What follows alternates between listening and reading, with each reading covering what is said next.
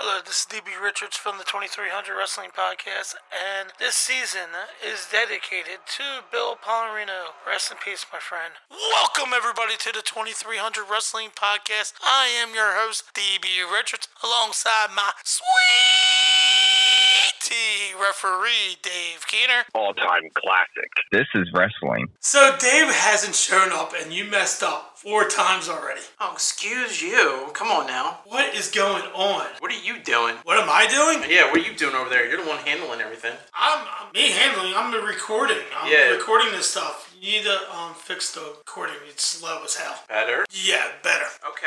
Well, Okay. You introduce our. You want me to introduce? I'll introduce. Yeah. So we got on today the guy that's going to be working with Tommy Cairo on the podcast. You ready? Yes. Steve Savage. You hit a button. Wow. That's, that's the biggest pop I've gotten in my career. Well, welcome to the show, Steve. I appreciate it, boys. Good to be here. Yeah, we had a lot of technical in the beginning. Oh, I'm very, very sorry about that. I, I hear you guys talking about handling and uh, whatever you guys are handling, just handle it. Thank God it's only audio because I don't want to see some of that shit. Um, yeah, yeah, I don't want to mess with my audio. Okay.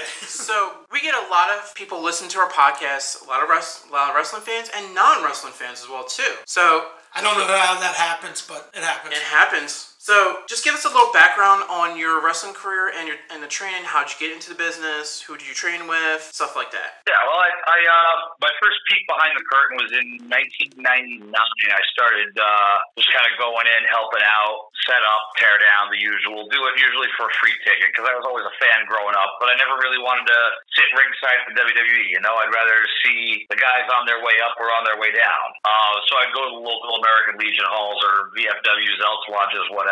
Um, I made my in-ring debut in 2001 while I was training with NWA New England. Um, if you could call it training at the time, they basically got me in the ring, figured out I could run the ropes, take bumps, and made me their bump guy until the school closed. Uh, so it really wasn't training per se.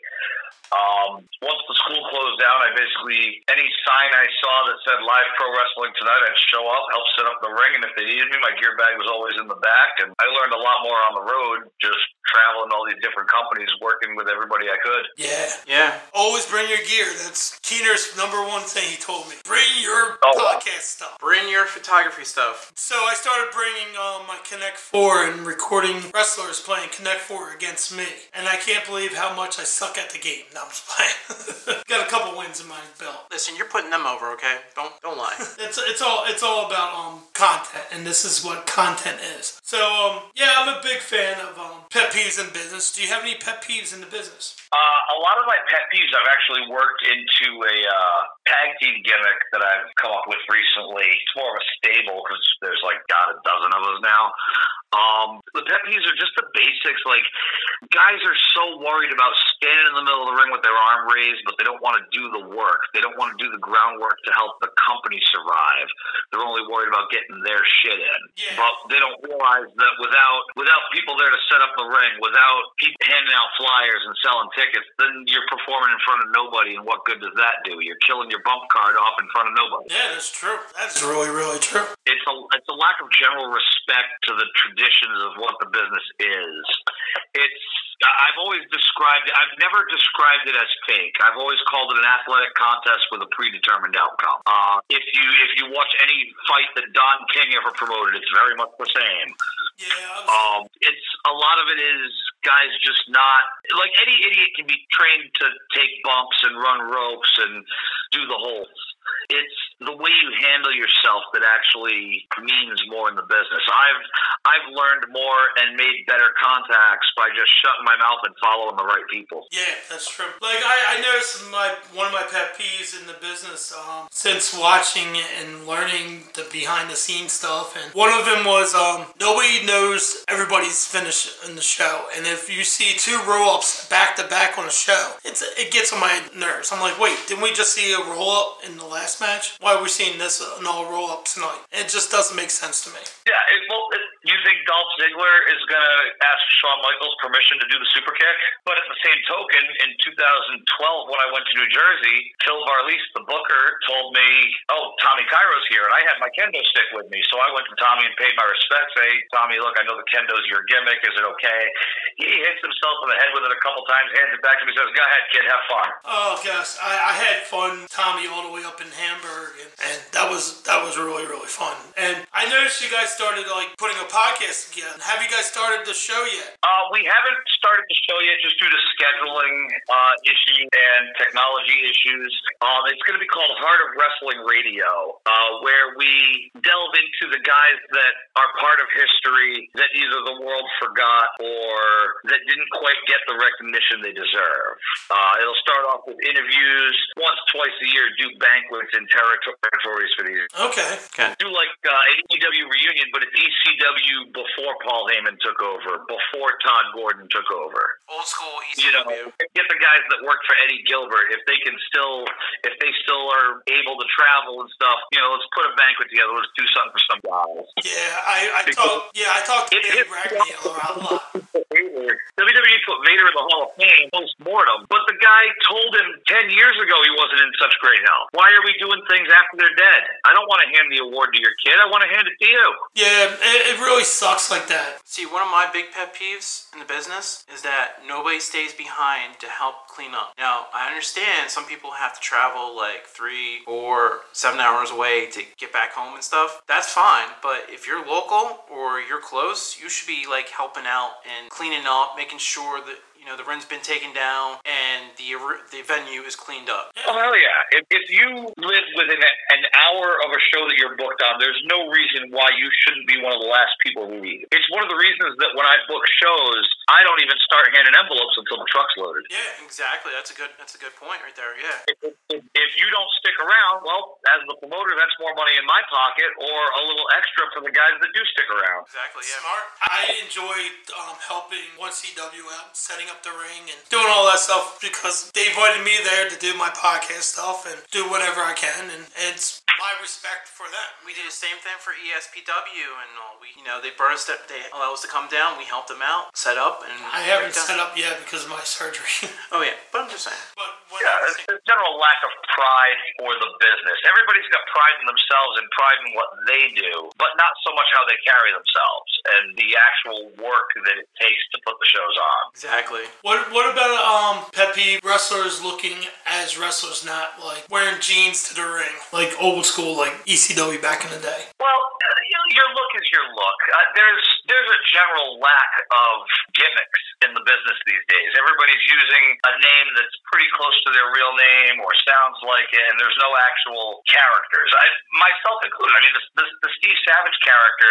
If you look at him, he dresses like Kevin Nash, but he works like the Sandman. There's nothing original there Yeah. but it's what works. But I have other characters, either under a hood or otherwise, that are actually characters completely based off something non wrestling related. And hmm. those are the characters that, you know, those are the ones that you're able to get looked at because people want to see. If, if I wanted to see Jimmy Jabroni, well, guess what? There's 27 of them lined up along the along the boardwalk. They all got their pants and kick pads from High Spot. Gotta love high spots. Exactly. I mean, I'm not saying they don't buy good quality gear, but let's face it, if 10 guys get all the same in stock pants and they all show up on the same card, it's going to look kind of stupid. So It's, it's like watching AEW, and I'm, I'm thinking half the rest locker room looks the same. But well, why, is, why is the baby face wearing black and red working the heel working red and black? True. Look, you guys look more like a fucking tag team than opponents. exactly. Yeah. So did you ever did you ever receive the be- what's your best advice that you ever received from somebody? Um, get out of the territory. Get out of your local area. It's probably the best advice I've ever received. Throw a dart on the map. Find the like the younger kids that are out there just starting to travel. Figure out the furthest distance you're willing to travel for what you're currently getting paid in the business, and draw a circle around that pinpoint from your home. Yeah. Exactly. But Yeah. then not going to get any better if you don't go outside that circle. No, I totally get it. I, be- I do believe that you have to, you know, travel to get your name out there. You can't just be stuck in your state wrestling a few No, I, companies here I and there. didn't get over. I didn't get over in like Rhode Island and Mass. It's such an oversaturated area where you look at some of the crowds, and and half the crowd is other indie workers who just aren't booked that weekend. That I seen that before. Yep. Yeah. And I'm sitting there, how much to work these guys? They're just here to they're just here to watch because they got nothing better to do. Yeah, I, I went to one show. It was four of us podcast guys, and then one fan, and everybody else is family and wrestlers. Yeah, it, you, you're, you're not going to get any better wrestling with the same five guys every month or every week or whatever the schedule is. Yep. But you, somebody might think they're king shit in Philadelphia, but if they go out to Nashville, they're going to be like, "Who the fuck is this guy?" Yeah, that's Yep. very true. Exactly true. Yeah. You got to prove yourself all over again. See, the best advice I got from some from somebody was be humble and be respectful. It doesn't matter how big you are or how small you are. Always be humble and respectful that you're in the business, no matter what. Absolutely. Yeah. Yeah. I mean, I'm I'm fortunate that after 22 years, I can still say I'm in the wrestling business and I'm getting paid to be in it. There's there's not a lot of guys who can say on the indies. There's not a lot of guys who can say, yeah, this is how I pay my rent. Exactly. Like, Here's the secret: the, the messed up part is I'm not even making money wrestling. I'm making money ring announcing and refereeing for midgets. that's great. I Yes. did a I did a four shot out in Pennsylvania and Delaware a couple weeks ago. I brought home enough money to pay my rent the following month. Wow. That is awesome. Yeah. So So you're not going to make any money wrestling. Well, maybe not actually wrestling, but I'm making a shitload more with the midgets than I am wrestling. Save my body. True. So the next question I have is uh, it's called background check. So I'm pretty sure you're aware. About two years ago, we, the wrestling industry had a speak out movement where a lot of female wrestlers, including some male wrestlers, spoke out about the sexual abuse or the sexual harassment allegations towards them and were claimed from certain people. Um, there was even a few people that were getting called out for being on the sex sex offender list. Um, and I know in the industry, there's a lot of companies that will bring in their boys or they bring in people they know and say, "Hey, I wrestled before." So my question is, is that does the wrestling industry need to change and background checks for in their companies before they bring the wrestler in? Well, I I think a background check is good for any position where you're paying someone to be under your employment, even if it is only for one night. You should run a quick, hey, does this person have any warrants? Because if shit gets out of hand, at the end of the day, the promoter is responsible, and God forbid they're in a state that has an athletic commission, they're fucked if something goes wrong. That is very true. That is very true. I, I think the business itself needs to change a little bit. I mean, I'm all for the sex, drugs, and rock and roll lifestyle, but people got to realize just because there's a lady in the locker room doesn't mean she wants to date you. Chances are she's already dating another wrestler or has a husband and kids in the crowd with her. And now, in fairness to these women that go out and say, "Oh, Marilyn Manson sexually assaulted me while we were dating," you were dating Marilyn fucking Manson. What did you expect? No, I totally agree with you on that one too. Yeah. Well, like Joey Ryan, perfect example. A guy who gets over by having you grab his dick. You're not going to think there's going to be a problem there somewhere. No, and if you if you have a problem with that, you should say that before you have the match. I mean, You know, I don't want to do the dick flip spot. Simple enough. You know, as, as, as far as the, the, the guys and the girls having their issues, the business needs to police itself, even backstage. Still, like guys in the locker room like to turn their other like to turn their head the other direction when they see some sketchy. I'm not talking about ribs and you know throwing somebody's gear bag in the shower.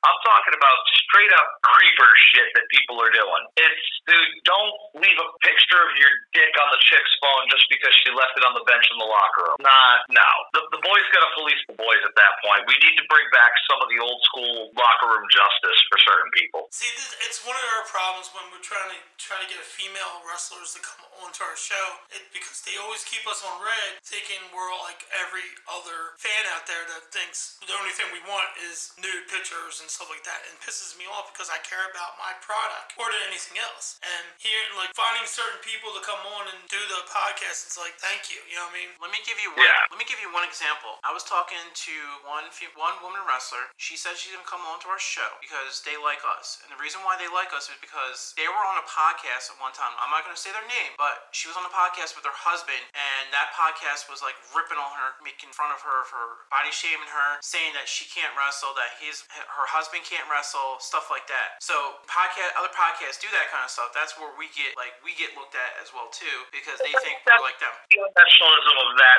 particular podcast. The the good thing about the internet age is it opens up the journalists more to the wrestlers themselves and more to the fan. On the flip side, for every piece of positive you hear, you're gonna hear five or six pieces of negative.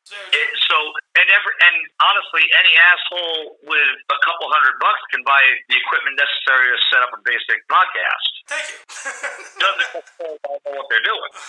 You know what you're doing. So. Oh, I know what I'm doing. I'm just joking. It's it's the fun part. You know what you're doing. They don't. This is called three matches. So I want to hear your three favorite matches of all time. The other three matches is your three matches that you've been in. Oh, geez. Okay. So the, we get a Uh, little bit tougher on the show. You know what I mean? We, we have some fun. All right, you have, you have to do a mental deep dive. My memory's not as good as it used to be.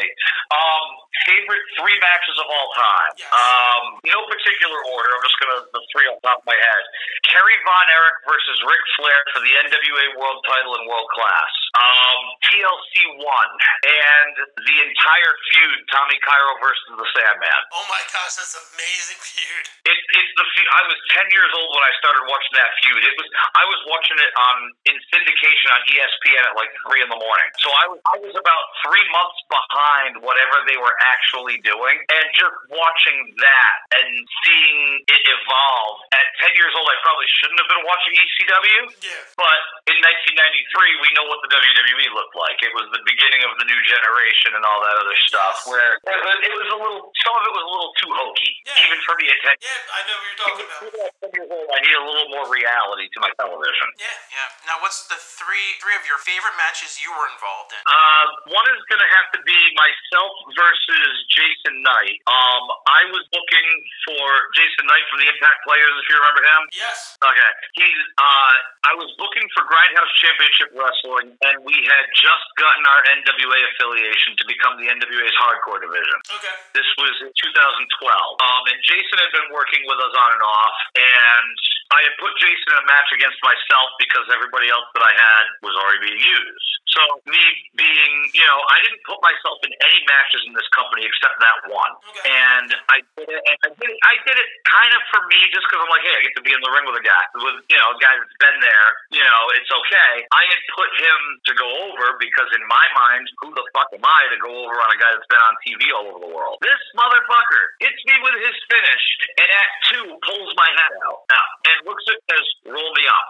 I caught a lot of heat from it backstage, but the the fact that you know, to me, Jason putting me over like that was, you know, he didn't have to do that. So something like that to me was kind of touching because I'm like, I didn't have it written that way. I, I who the hell am I to go over on him? Um, and the, the other match I've been in, I'd hate to say it's probably my first match ever in 2001 because it was I wasn't supposed to be working the show, but a tag team that was supposed to wrestle didn't show up. So they grabbed myself and a kid who at the time went by the name Kyle Maxim, teamed us up and put us up there for our first match was a number one contenders match for the tag belt. Now, mind you, it was our first show, and every single punch, every single kick, every forearm was spot on, nailing me. They beat the shit out of us. Welcome to the business, kid. You know. It- the funniest part was my mother was in the crowd. She's been she's only been to maybe three matches in twenty years. She threatened to sue when she saw me get picked up for a body slam. I had to explain to her the fakest thing of the whole match is actually what set you off. Okay. Uh, that's great. You And, you think I started doing hardcore matches, she didn't start coming out as much. And then one more for you. One more for me. Uh, Jesus. Oh, you wrestled Jesus, huh? Yeah. No, um, hey, we've all put the Invisible Man over once. Um, jeez, I I honestly couldn't pick another. It- Like I I spent a lot of my time just putting other guys over and doing what was right for the business and doing what was told of me. So I didn't really Yeah. have a whole lot of in ring opportunity to be that guy. Yeah. The only thing that came close was when I went out to uh, Force One NWA Coastal uh, out in Bayville, New Jersey, and actually no, scratch that. 2019, Phil, Phil, and Tommy Cairo and Fred Richards all put together Retire Mania at the H2O Arena. Nice. Ooh. Yeah. So being in the H2O Arena was kind of Matt Tremont's an awesome individual, but this show was supposed to be it was supposed to be my last match as Steve Savage. Okay. I was I was supposed to get rid of that character and be done with it. It was myself, Panther from ECW, managed by Tommy Cairo against simply uh, Team Splendid. I think you guys know who who they are. We know, yep. And their manager, Reverend Buddy Graham. And it was just a basic, you know, no rules hardcore tag match, but it was probably the most fun I've had up to that point in my career. That's kind of cool. That's the thing. Plus, It, it was literally just like we all just clicked, we all got along, we all still talk to this day. And it was just one of those fun, fun nights.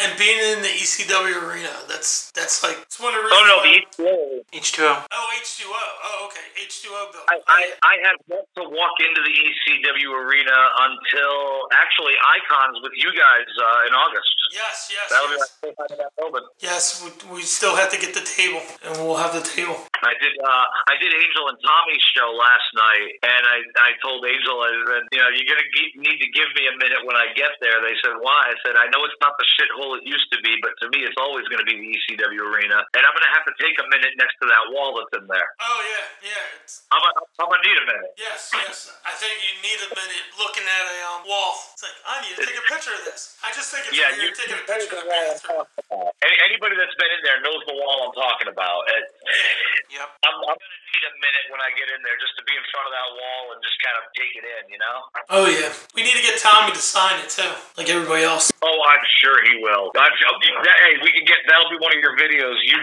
play Connect Four with Tommy, and if you beat him, he has to sign the wall. Oh my gosh, I'm in. I'm in on that. Ready to watch some Connect Four?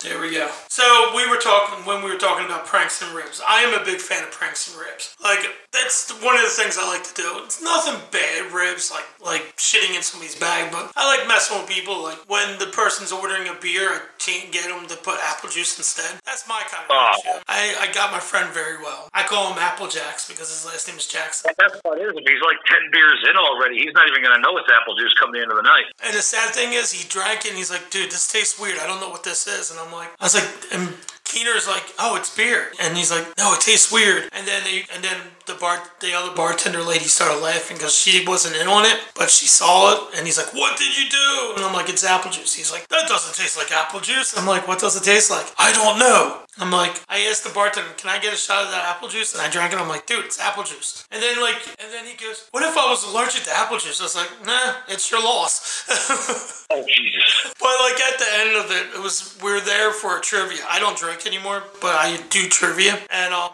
and like I asked the guy to change this, the team name to Applejacks, and that's where the whole story goes to. But it, it's the fun ribs. Right. You'll meet, you'll He's meet. his own wine now. See if Kellogg's will fucking sponsor him. So, do you have any rib stories that you would like to tell us? Uh, well, uh, I was privy to one. I, I I had one pulled on me. I was the victim of one, uh, and it was a stressful moment.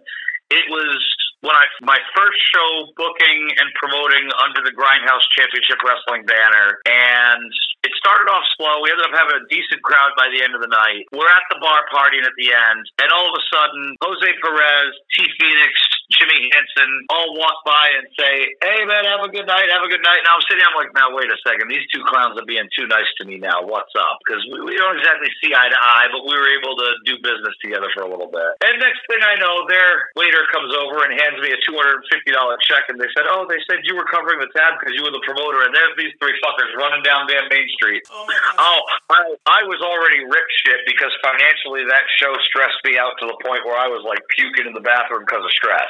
Like financially, like I I profited a dollar fifty two on that show. Wow. So I'm sitting here, I'm like a dollar fifty in my pocket, and this motherfucker, I went out screaming at those mother, you fucking assholes aren't getting booked anymore. Fuck you, you fucking clowns. And the waiter's like, dude, dude, dude, calm down. He hands me a shot and a beer. He's like, here, it, they were joking. I'm like, these fucking assholes.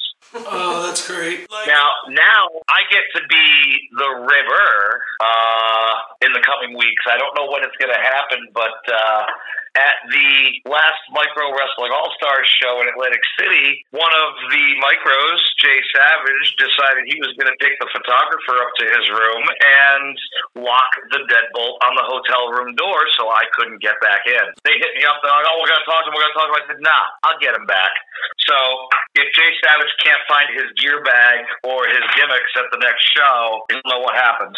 Damn. oh, now do you know you know Greg Spitz, right? I'm sorry? You know Greg Spitz, independent wrestler. Greg Phipps, Brianna Bruzzi? Yeah. Yeah, I, I worked with him in RWA a couple times.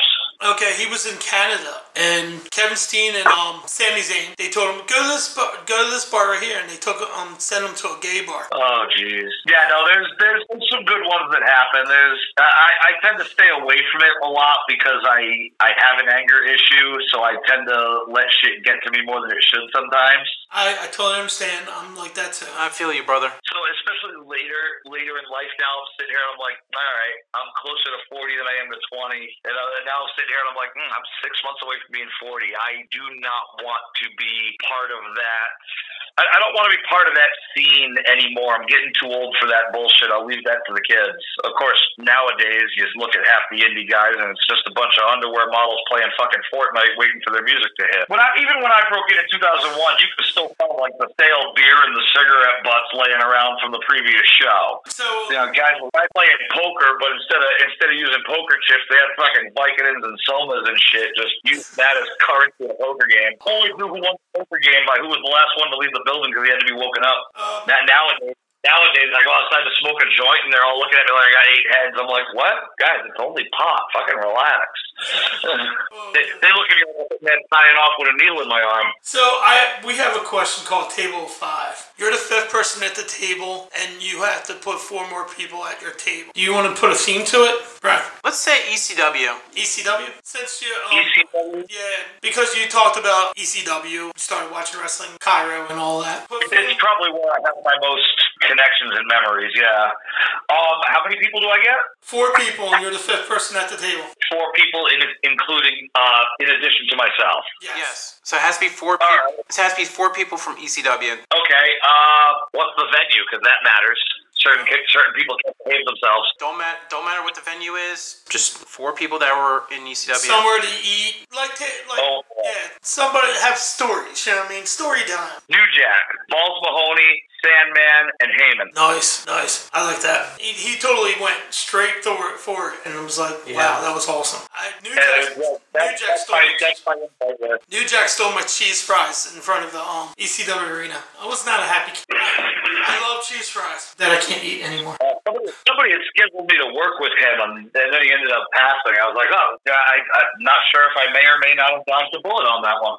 So the next question we have is, um, how do we get there? Now you've seen a lot of shows now that are just throwing people together and saying have a match, but there's no story behind it. And so, in your opinion, should the should shows consider more doing storylines before they have the match? It, it depends on the company. I, I mean, if you have if you have no television, what the hell are you doing storylines for? Who's watching it? If if you if you don't have TV, you have you have you have who are you telling your story to? The, the same twenty people that are in your building every night. It's not worth it. Now, if you the fans also dictate a lot of this because a lot of the fans are smarter now. A lot of them a lot of them like to think they're armchair bookers, and if the fans would simply stop worrying about the spot and be more invested in the story, then maybe the storytelling might improve. But they're too worried about they're too worried about the end as opposed to getting to the end. That makes a lot of sense. Yeah, I, I see that a lot. You know I mean? I, I care about the business and I like stories. I like how we get there. And I know some companies do DVDs and they put the DVDs out there. So they do the whole storylines for that. If people like talking with, hey, check out this show, they got some good stories to this show, blah, blah, blah. Maybe people will start going hitting indie shows a lot more. But I don't know. Well, if if the bookers weren't putting themselves in the main event because they think they're going to be the draw just because they're writing the show, or you, you see the picture all the time: live pro wrestling, the promoter versus his best friend from high school, the booker's nephew and his cousin versus two guys they went to space camp with. You know, it's if the promoters actually start looking around and looking at talent that is a draw. Because honestly, I don't care if you're my best friend from middle school. I'm not going to make you my world champion if you're not putting ass. A lot of these guys, they think they think they're stars, and then it's like, well, who the hell are you? Why are you the champion? What? You don't even look like a wrestler. You're five foot two and weigh 140 pounds. A, a promotion of Marko Stunt is a promotion of Marko Stunt is great, but do you really consider him a heavyweight champion? No, true. I, I totally agree Yeah. with what you're saying. Yeah. Yeah, I, I big time. Yeah. Now you take a guy on the Indies like Paxton Galloway. The guy's seven foot three, close to 300 pounds. That's a guy that looks like a heavyweight champion to me. Yeah, big time. Yep. Yeah, I, what's that? Oh, geek out moment. Oh, we're gonna jump into the next question. He's telling me we're going to the geek out. So I am a fan of geeking out because I geek out a lot. When I saw the Barbarian Warlord, that was fun. Walking in the building, and you're like, holy crap. They're wearing makeup. This is awesome. It's like my Right. childhood opened up again. Yeah, geeking out to Shane Douglas when I told him he was he looked short when I met him because I when when being little growing up you looked at them they were tall as hell and then you get older and you're like holy crap you're you're my Yeah. height you're my height I thought you were taller than life or meeting Ricky Steamboat and I was like oh my gosh it's Ricky Steamboat holy crap Three months ago, I met Gerald Briscoe. Oh yeah, Gerald Briscoe is a very very cool guy. He loves he loves our Dave gimmick, so it's kind of cool. so, have you ever had a geek out moment? Um, my first night, my first night wrestling, the night I got the shit kicked out of me in the tag match. Jimmy Snuka was in the main event, Oh, and the promoter said, "Hey, Jimmy's here. Go get his bags for him." No problem. I'll go get Jimmy's bags. I went, introduced myself. Jimmy looked at me. No, no, it's okay. My son got it. Jimmy Jr. was there. This was before Deuce and Domino. okay. and he comes in. He has me. He has me move my gear from the back of the locker room next to him. Pulls out a bag of weed, rolls up a Cheech and Chong style like quarter pound joint, and looks at me and goes, "Brother, we got a couple hours. Go outside." yes, sir. Yes, Mister Snuka. Yes, sir. Absolutely. Like I'm not gonna do that. Shit. I don't even. Even if I didn't smoke weed, I'd go outside and smoke weed with Jimmy. Yeah, I think so too. Yeah. Yeah, I would do too, man. No. Yeah. Jimmy And then there, there was a geek out moment, but it was more like a freak out moment. I had to drive the Iron Sheik somewhere. Oh, please tell the freak out moment. Ah, Miss Savage, you got some of the green medicine for the Sheiky. Oh, sure, Sheiky, no problem. I pulled out a fucking couple of joints I had rolled up. There you go. She, oh, Papa, no problem. I love you. Hour and a half later, uh, Mr. Savage, think uh, we could get some crack cocaine. No, Sheiky, I'm not going to find any crack cocaine. No, Sheiky. I'm sorry, Sheiky. I don't have that. I don't have the time to track that down right now. Oh my gosh, you just took out Brian. He's all red. He's on the ground. Oh my gosh. I can just imagine the Sheik right now talking to him like that. just say, what? But the whole time, eh, hey, Baba, it's okay. Because I got like the dispensary weed for him. I'm, I'm sitting there, it's like, he's just like smoking all my weed in the back seat. I'm like, you know what? He'll be passed out in about 20 minutes. It'll be all right. Oh. sure enough, we get the Kaz.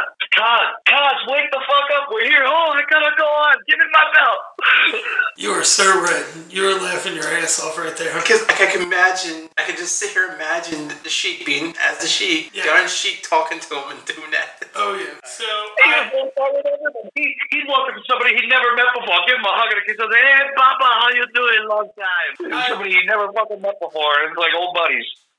So I, I like to bring up this question. I haven't done it for a minute. Safety in the business. I noticed like the referees in the ring and all that, and they're supposed to check on the wrestlers when they do high spots and high moves and all that. If something goes wrong, do you think referees should know CPR or any other medical backgrounds? To I think everybody should have basic first aid and CPR training just as a decent human being standpoint. It, it, it, referees, wrestlers, everybody should know basic life saving techniques in case shit like that happens. oh yeah, Gotcha. because I, I Last thing need to happen is have you know somebody be carted off to the ER, and then somebody's going to call their wife later and say, "Hey, something happened. Tommy's not coming home." Yeah, Yeah. Yeah, that, that's the scary part of it all. Because I always ask people that question, they stop doing it because I don't know why, but we had to cut down dumb questions sometimes, and you're like, oh gosh, we had to cut down. But yeah, um, I was watching or reading a article or something like that, and lady never knew CPR, but she watched The Office when they did the CPR episode. And- Oh Jesus! and that's how she learned how to do CPR, and she saved the person because of that. At least she didn't cut the dude's face off like um Dwight did, you know. But, Right? but yeah, she said she learned watching um The Office, and I was like, holy crap, that's crazy. Yeah. Yeah, I think- I think everybody that's able to should learn basic CPR and first aid techniques because you never know what's going to happen anywhere. I could, I could get hit by a car going to my mailbox to check the mail. You know, doesn't necessarily have to be in the ring. That is very true. This is a this is a question I ask because I'm a gamer. So next question is called Creator Wrestler.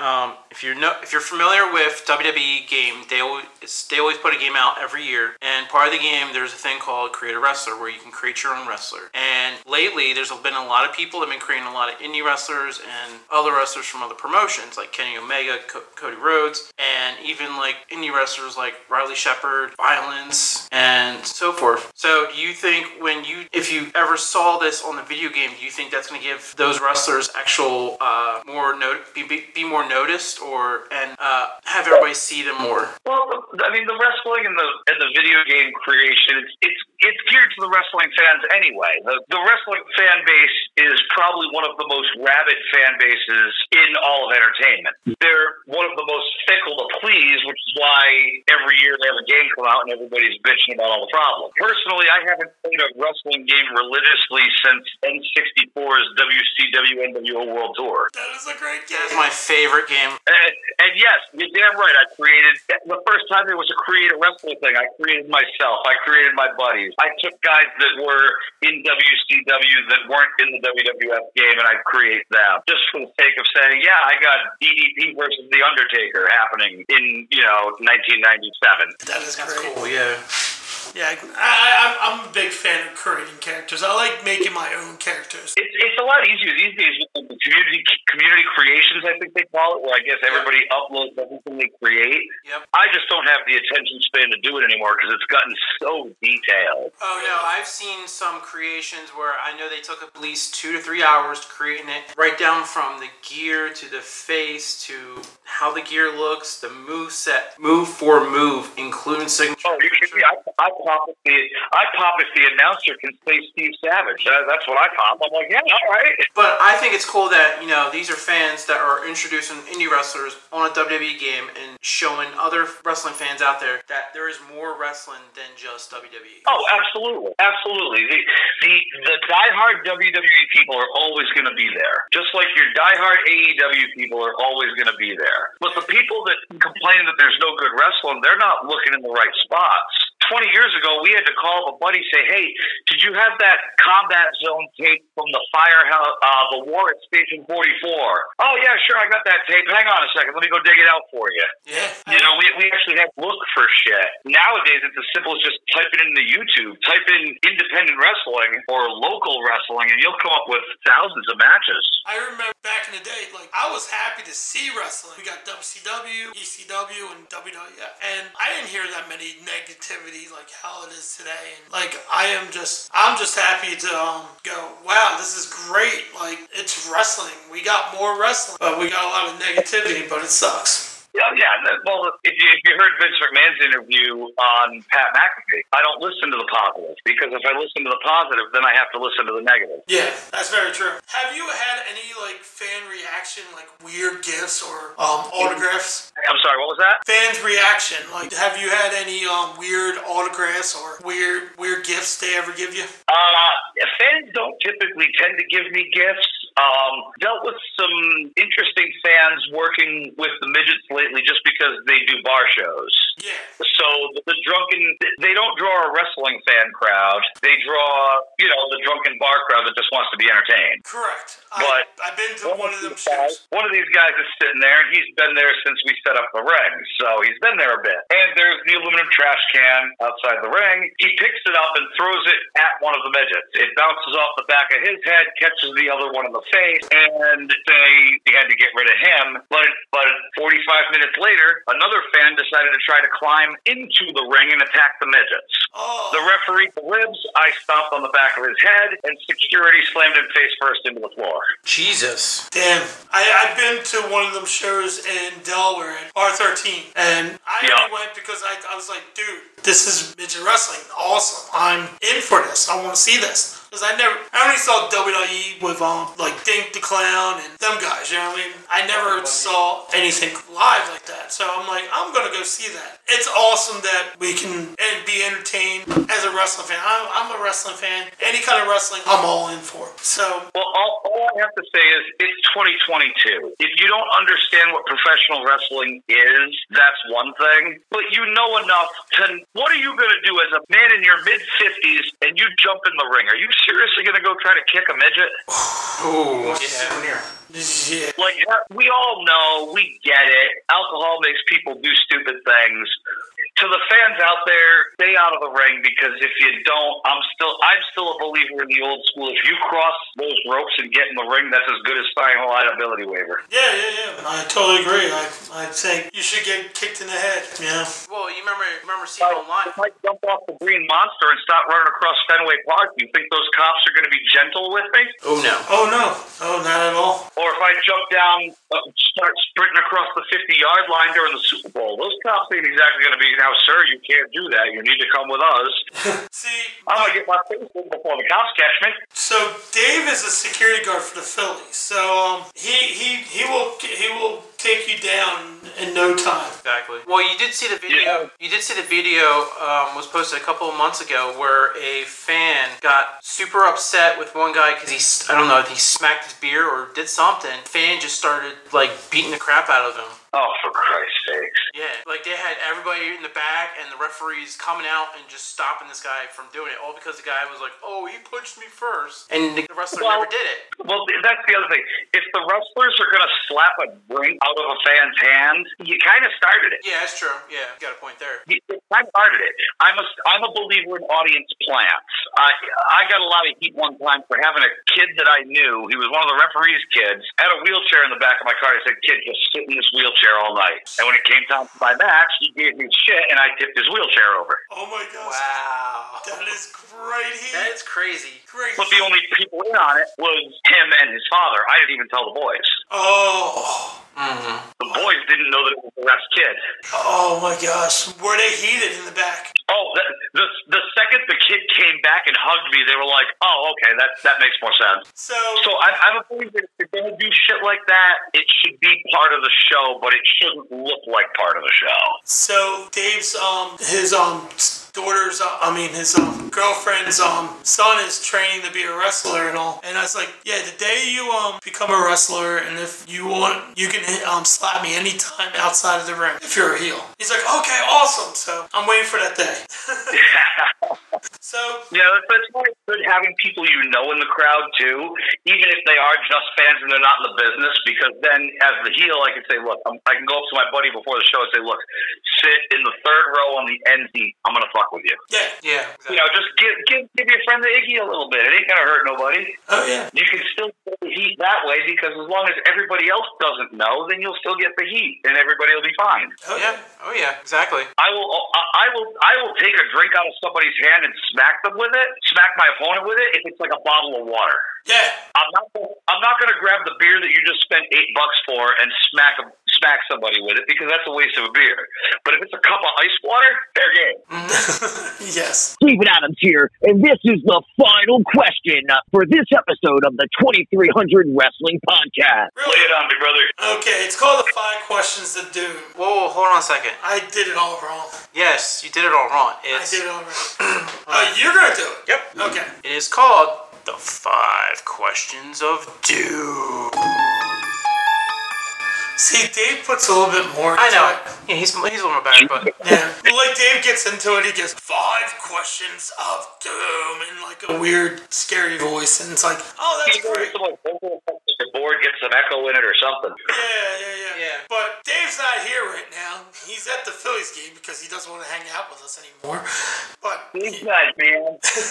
Dave's not here, man. Uh, so the five questions of doom is questions that are not wrestling related. Let's go. question number one. The Roadrunner or Wiley Coyote? Roadrunner or Wiley Coyote? Yes. Who would you pick? I'm an underdog guy. Go for the Coyote every time. You always hope he's going to catch the bastard, but you know he's not gonna. Very, very true. Uh, I agree with you on that one. Question number two. What superpowers would you want? Flight. I want to be able to fly. Oh, okay, awesome. That is bad. Same See, time at TSA. Don't got to worry about gas prices. nobody talks about Bruno like that. Uh, I mean, Joe like that. Okay. Question number three. When you were a kid, what was your favorite Saturday morning cartoon? Ninja Turtles. There you go. Yes, my favorite. Question number four. Yogi Bear or Boo Boo? Definitely Yogi. Fuck Boo Boo. Boo Boo's a cuck and he knows it. And finally, question number five. Favorite superhero sidekick? A true superhero doesn't need a sidekick. Ooh. Ooh. Okay, I'm I'm down with that. You know Superman had a sidekick, right? Superman had like 12 sidekicks, and one of which was a dog. Yep, Krypto. Batman had like 15 of them. Yeah, but He said, people kryptonite bacon, I'll take care of that real quick. but they were all orphans, so he's like, hey, you're an orphan. No, that's not true. But we're not gonna get into that right now. Thank you for coming on. Do you have any social media for the fans out there to follow you? Uh, you could find me at, oh, Jesus, what the hell's my TikTok? I, I do. I, I just got one. I don't know exactly what I'm doing with it, but it's at 840 Savage. Nice. Uh, you also find me under Steve Lawrence, my real name on the Facebook. Uh, I don't like Twitter, so I got rid of it. I didn't like Twitter. I don't like Twitter either, but I started playing around with it more with the whole spaces and all. So I go in there and I Yeah, I, I don't use Facebook properly, so I'm, I don't work on social media so much. Oh yeah. But um, anybody can always email me at uh, bookstevesavage at gmail.com, and uh, you can get a t-shirt at Pro Wrestling Tees uh, slash Savage 840. So we're gonna end the show. You wanna hit the button? Ladies and gentlemen, thank you. This has been the 2300 Wrestling Podcast. I'm Dave Keener alongside DB Richards, and we'll see you in the ring. And just we want to thank Steve Savage for coming on the show today. Thank you. Uh, great time. Thanks for having me. This is Steve Savage, the Boston Badass, or the Forgotten Saint, Jamie McManus, and you're listening to the 2300 Wrestling Podcast. Hey, this is DB Richards. And this is B. Schweik. Hey, we got some ads. Yes, we do. We have Twisted Shamrock Studios and Spa is not your typical spa. Take a journey back in time with all your favorite nostalgia from the 1920s to the early 2000s. The staff will provide you with healing therapeutic services with a high-end feel. Mention this podcast and receive 10% off of your first service. Book with Twisted Shamrock Studios and Spa today, where recovery, relaxation, and love of all decades past never go out of style. So, where can you find them? You can find them at 16 Wilmington West Chester Pike in Chadds Ford, PA 19317. And you can call them at 484 574 88 and 68. Hey, Brian. Hey, I what? want to go now. 2300 Wrestling Podcast. Let's go. Good evening, ladies and gentlemen. This is David Kinner from the 2300 Wrestling Podcast, letting you know about photographer, camera editor, designer extraordinaire Brian Schweiker. Please give him a call at 856 254 7546 for any of your photography needs. You can also reach him at bschweiker13 at gmail.com, Facebook, and everything else is there as well. Get him for all your party, wrestling, movies, whatever you want to do. That's Brian Schweiker. Check him out. Yeah.